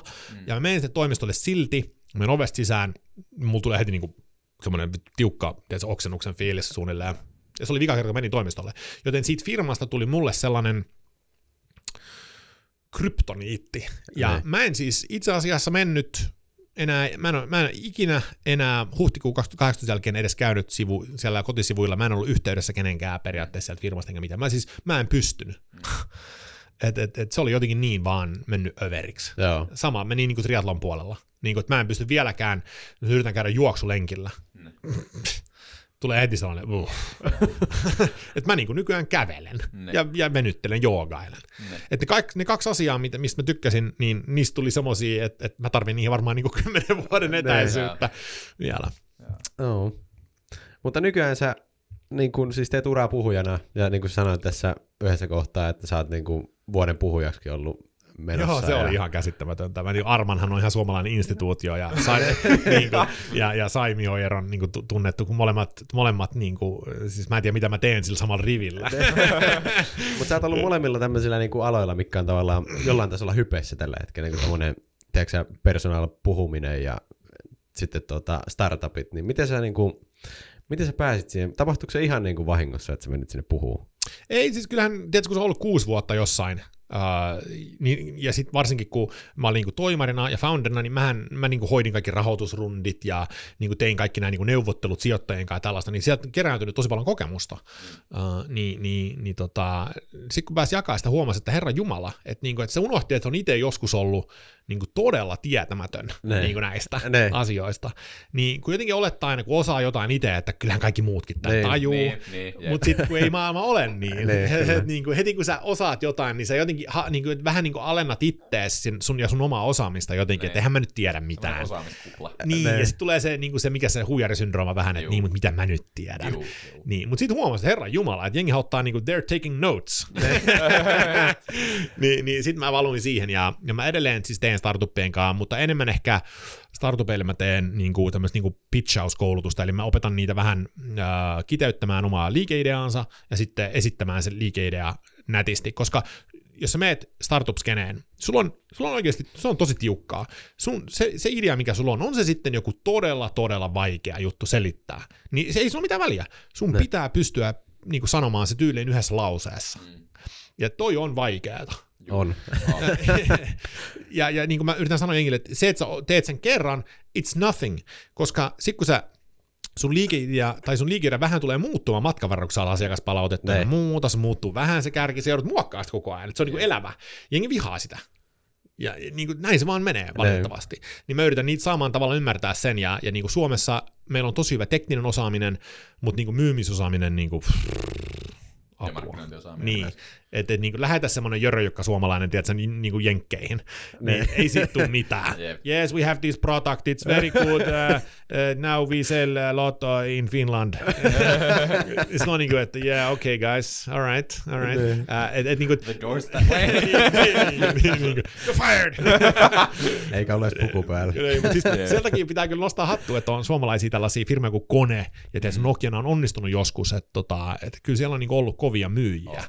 Että totta kai sä voit myydä, jos sulla on niin hyvä tekninen tuote, että se myy itseään, Jep. mutta kun ei niitä ole niin paljon.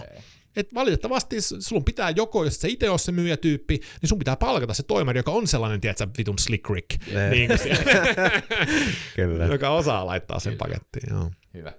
Tämä on toistaiseksi meidän pisin podcast-jakso ikinä, joten Mä- jos pikkuhiljaa meillä alkaa tunti tulemaan täyteen, jos pikkuhiljaa aletaan vetää kasaan, onko sulla vielä, Joo, vielä viimeiset joo. kysymykset? No Joni? Jaakkola, se, se oli sen pisin. Ja, ja. Okei. Mä taidan, olla, mä taidan olla kaikki ennätykset lyön joka ikis podcast. Mulla on pisin Joo. joka kerta. Et pitäisikö vittu tästäkin tehdä? Tota, yksi kyssäri ainakin vielä nopeasti tuohon Ne. startup-juttuun liittyen. Onko, sä, niin kun, onko sulla enää mitään poltetta sinne muuta kuin auttaa tavallaan starttaavia? öö, ei mulla ei mulla omaa. En, Niin. mä omaa, en, en, en, Joo. en, siis en tällä hetkellä. Että se on se, se on se allergiareaktio tulee Joo. sieltä. Mua pyydettiin viime viikolla mukaan yhteen. Ei se ollut edes startup, se oli vain niin pieni hanke. Ne. Mutta tietysti se oli niin huvittavaa, kun se esitti sen mulle. Mä olin heti Mulla tuli sellainen, ja mä joudun sanoa sille heti, että okei, ei, mä, mä, mä en tuu mukaan tähän. Stop. Sitten se oli vaan, ei, mi- mitä, mitä? Joo. Sanoin, että ei, ei, ei, ei, tässä ideassa ole mitään vikaa, mutta mä en pysty nyt tehdä Niin, tätä. kyllä. Niin kuin, että, että se edelleen vaan on siellä. Et, et, se pitää olla varovainen intohimonkaan osittain. Kyllä. Et, et, niin kuin, et, se, on, se on hauskaa, Oh. ne muuta, mutta siinä on se riski, että jos, jos menee överiksi, niin se saattaa mennä överiksi oikein niin kuin kunnolla. Juu. Kuulostaa siltä, että sulla on ollut vähän se kokemuksia siihen suuntaan. Voitaisiin ottaa tuohon loppuun tässä uudessa kaudessa, voitaisiin ottaa kolme kyssäriä. Tota, Kuulostaa hyvältä. Tää on ihan uusi vedetään, idea. Vedetään. Tästä tuli tosi paljon asiaa ja tota, tässä olisi vielä varmaan paljon keskusteltavaa ja saataisiin varmasti se kahdeksan tuntia, jos haluttaisiin, mutta näihin. Pannaan se korvan taas. Kun on se. Pannaan se työpäivä podcast. Pystyy kuuntelee koko päivän. Joo. Tota, otetaan nämä kolme settiä. Yksi vinkki, minkä sä antaisit nuorille yrittäjille tai yrittäjistä haaveileville – Yksi semmonen, minkä sä nostat. Öö, uh, antakaa mulle nyt pari sekuntia. Mä annan. Hmm. No, äh, pidä huolta, että et menetä kaikkea. Mä tarkoitan sillä sitä, että äh, jos sulla on esimerkiksi vaikka asunto, jonka sä omistat, niin älä myy sitä sun firmalle. Jätä se. Se on aina hyvä, koska sä et ikinä voi tietää, mitä tapahtuu. Ja aina puhutaan riskeistä. Joo, joo, vitsi, sä voit myydä sinne muuta, mutta, mutta niin kuin, että don't. Se on hyvä Et- vinkki. Joo, Kyllä. Sitten öö, sä luet paljon kirjoja. todella paljon. tai en mä nyt tiedä. Ne, ja mä itse asiassa tein postauksen LinkedIniin, missä mä kysyin sulta kirjoja. Ja siis, koska basically, kun sä oot ö, business skenessä ja kysyt kirjavinkkejä, niin kaikki sanoo samat. Niin, niin, se, se on, niinku se, se, sama, se on sama niinku, juttu, mikä pyörii aina. Mikä on sun kirjavinkit? Minkälaisista, tai sä voit antaa montakin, minkä tyylisiä kirjoja? Mikä olisi semmoinen, mikä kannattaisi lukea? Uh, mä, siis- mä, mä ehdotan, että, että, niinku, että um, mähän luen tosi vähän, mä en lue melkein, mä en, tai itse asiassa mä en lue ollenkaan bisneskirjallisuutta, uh, koska suurin osa bisneskirjallisuudesta on vaan samojen asioiden uudelleen muotoilua uh, moderniin formaattiin. Ja se, mitä jengi unohtaa myös uh, kirjallisuudella, on, että kirjallisuus on business. Moni näistä kirjoista, joita kirjoitetaan niin bisneskirjallisuutta, ei ole kirjoitettu sen kirjan takia itsessään, vaan ainoastaan sen takia, että sä saat puhujakeikkoja ja saat rakennettua henkilöbrändiä. Että tavallaan se kirja on sivutuote tai se on välillinen, se on, se on tavallaan mm, väline. Niin. Se, niin kuin, niin kuin puhujaskenessä puhutaan siitä, että et, et kirja on sun käyntikortti. Ja, ja kun mä kuulen tuon, mä olin niin kuin, että fuck that. Että, niin kuin, että kirja on taidetta. S- s- s- Kirja, kirjan kirjoittaminen pitää kirjoittaa kirjan kirjoittamisen takia. Niin kuin, niin kuin that's the point. Ne. Niin, että kirjakaupat on täynnä paskaa, niin, niin kuin, jotka on vaan tehty agendalla, että promotaan itseään tai jotain vastaavaa, ja mä en niin kuin, lähde tuohon mukaan. Minkä takia myös niin kuin, suurin osa bisneskirjoista on skeidaa, että kun ne on kirjoitettu niin kuin, vähän niin kuin, mm, eh, vasemmalla Ne. kädellä, joku muu tavoite Joo. siellä taustalla. Ää, joten niin kuin, ää, ää, ei, tarvitse lukea bisneskirjaa. Business on aika loppupeleissä aika simppeliä. Sillä on pari semmoista perussääntöä, mitä, sun, mitä sä voit vetää. Esimerkiksi, ää, myy ensiksi, rakenna sit. Sillä sä pääset todella pitkälle. Mekin ollaan puhuttu tästä. Niin. et niinku, et jos sulla on idea jotain, niin älä jumalauta investoi siihen kaikkia säästöjä, vaan mene ja myy, paketoi se hienosti, rakenna joku tosi tosi pieni, pieni, pieni demo siitä, joka maksaa vittu femman, tai niin kuin tiedät, sä, tiedät, sä, tosi pienellä rahalla. Ja sit sä myyt, ja sit kun sä oot saanut ne tilaukset, niin vaikka sä et tiedä, mitä sä teet sen vielä, niin se on aika positiivinen ongelma, niin kuin tiedät sä. Et niin se on, sä pärjät sillä, mutta äh, mä luen kaunokirjallisuutta, äh, mutta jos puhutaan välimaastosta, niin kaunokirjallisuuden ja semmoisen todella hyvän faktakirjan välillä on lukea Nassim Nikolas Talebia. Äh, hän on kirjoittanut viisi kirjaa. Ne pystyy ostamaan kokoelmana Inserto-niminen I-N-C-E-R-T-O, Inserto-kokoelma. Ja kaikki kertoo periaatteessa siitä, miten vanhat viisaudet sovellettuna nykymaailmaan. Ää, kertoo paljon pörsseistä, kertoo niin sanotusta piilevistä riskeistä, mutta siis tämä kuulostaa tosi kuivalta, mutta nämä on, nämä on, siis, nämä on siis todella hyviä. Se, siellä on paljon just vanhaa klassista roomalaiselta, kreikkalaista viisautta, ää, siellä on miten pankit kusettaa ihmisiä, siis se niinku vähän niin kuin tava, tavisten puolella, mutta se tekee sen tosi tyylikkäästi, ja siellä on niin paljon sellaisia pikkuviisauksia, muun muassa se puhuu antihauraudesta, se Antifragile on yksi sen tunnetuimmista kirjoista, joka konseptina, mä nopeasti voin heittää sen konseptin, että sulla on, maailma voi jakaa kolmeen eri, eri tavallaan ää, kategoriaan. Yksi on ää, hauras, ää, ja sitten on robusti, ja sitten on antihauras. Hauras on esimerkiksi ää, asia, joka muuttuu huonommaksi, kun, siihen, kun sen altistaa ää, ri, riskille tai, tai niin kuin jollekin ää, paineelle. Esimerkiksi vesilasi, lasi on, on hauras, koska sä heität sen lattialle, niin se ei enää voi tehdä sitä, mihin se on tarkoitettu. Se, sä et voi enää juoda siitä vettä, okei? Okay? Eli jengi luulee, että hauraan vastakohta on robusti, eli mulla on lasi, joka on paksu, joka ei mene rikki. Mm. Ei se ole hauraan vastakohta, koska hauraan vastakohta on pakko olla asia, joka paranee, kun siihen aiheuttaa riskiä tai painetta, koska sehän tuli huonommaksi, Niin. kun se meni maahan. Niin hän on keksinyt tämän konseptin antifragility, eli antifragile, antihauras, asiat, jotka paranee siitä, kun ne aiheutuu niin kuin, painetta tai riskiä. Ja se voi olla ihmisiä, se voi olla järjestelmiä. Yksi esimerkki on esimerkiksi lentoteollisuus, on antihauras järjestelmä, koska kun tapahtuu onnettomuus, koko lentoliikennebisneksen turvallisuus paranee. Kyllä. Niin, eli, eli, eli huonot asiat aiheuttaa parannusta.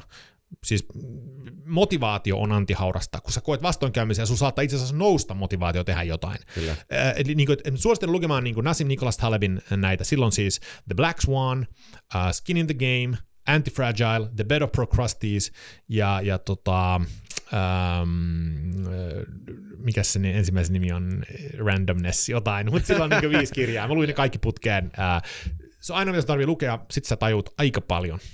No niin, hyvä. Loistavaa. Hyvä vinkki. Mikä on, mikä on, tota, mikä on sun tämän hetken tärkein tavoite? Kirjoittaa mun kirja. Koska se tulee ulos? Myy sitä vähän, koska sen saa ostaa. Myydään vähän jotain. Totta, tota. Ää, no tästä, tuo. tästä tullaan siihen, mitä mä just äsken sanoin näistä kirjoista. Ää, mä, mä- kirjoitan, se on valmis, kun se on valmis. Niin. Ja siis mun rutiinit on, se, mulla on tosi sel, selkeät rutiinit, voidaan ottaa tässä myös, minkä, minkä takia se kirja etenee koko ajan. Ähm, mulla on joka aamu, on se sitten viikonloppu ää, tai arki, niin mulla on identtiset rutiinit joka aamu. Ää, mä herään ilman herätyskelloa, ja mä herään yleensä seitsemältä automaattisesti, ja mä menen nukkumaan kymmenen jälkeen, ja sit mä luen, luen sängyssä. Ää, kun mä herään, ensimmäinen mitä mä teen, on, että mä juon lasin vettä. Sitten mä haen olohuoneesta mun puhelimen, koska, olo, koska puhelin ei saa olla makkarissa. Koska niin. Mä haen olohuoneesta mun puhelimen, menen takaisin sänkyyn makaamaan ja teen 20 minuutin mindfulness-meditaation. Aha. Okei. Okay. Sen jälkeen mä... Jotain appia siihen. Joo, Insight Timer, okay, ilmanen, no se on niin, hyvä. Uh, Sitten mä uh, laitan vettä kahvin, kahvinkeittimeen, uh, laitan sen mun mokkamasterin porisemaan, ja sitten mä teen uh, longan koukista ja hamstrings ja vähän venytyksiä olkkarin lattialla, mm-hmm. uh, venytän itteni niin kondikseen. Sitten mä istahdan mun tietokoneen eteen, käytän Pomodoro-tekniikkaa, eli mä teen ainoastaan yhtä asiaa, 25 minuuttia. Joo. Eli mä otan sen kahvin siihen. Sitten mä teen kaksi tuntia suunnilleen, tai puolitoista tuntia sitten tulee neljä pomodoroa, mä kirjoitan. Mä en avaa mailia, mä en avaa somea, mä en tee mitään muuta kuin kirjoitan sitä saatanan kirjaa niin kuin kaksi tuntia joka päivä. Sen jälkeen mä alan tekemään muita. Ja se kirja valmistuu kun se valmistuu. Mutta Joo. se kirja, kirjan periaatteessa ää, teesi tällä hetkellä se voi muuttua. Ää, siis mä kerron mun uupumuksesta ja tästä masennus niin episodista mun elämässä, ja mä tuun ku, kertomaan siitä enemmän, mä tuun niin kuin sanotaan niin sanotusti problematisoimaan koko sitä juttua, koska ihmisillä,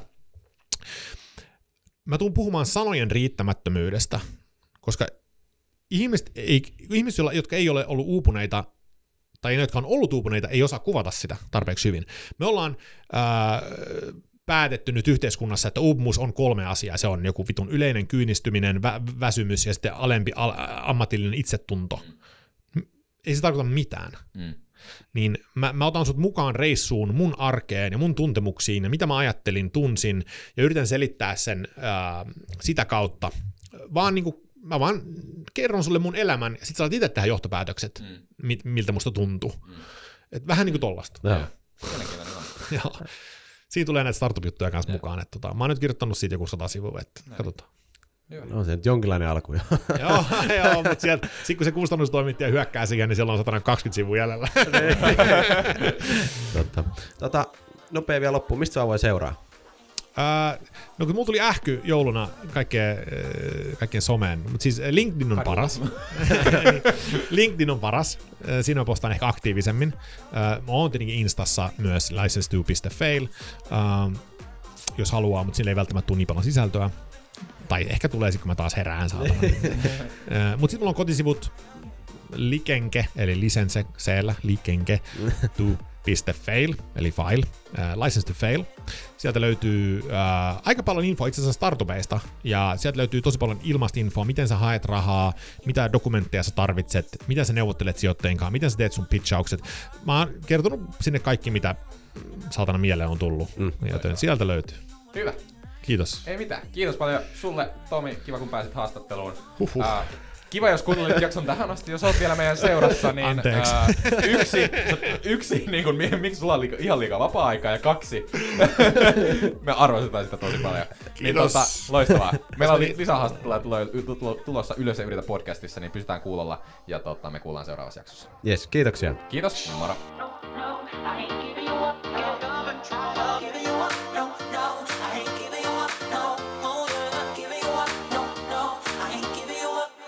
She's a robot.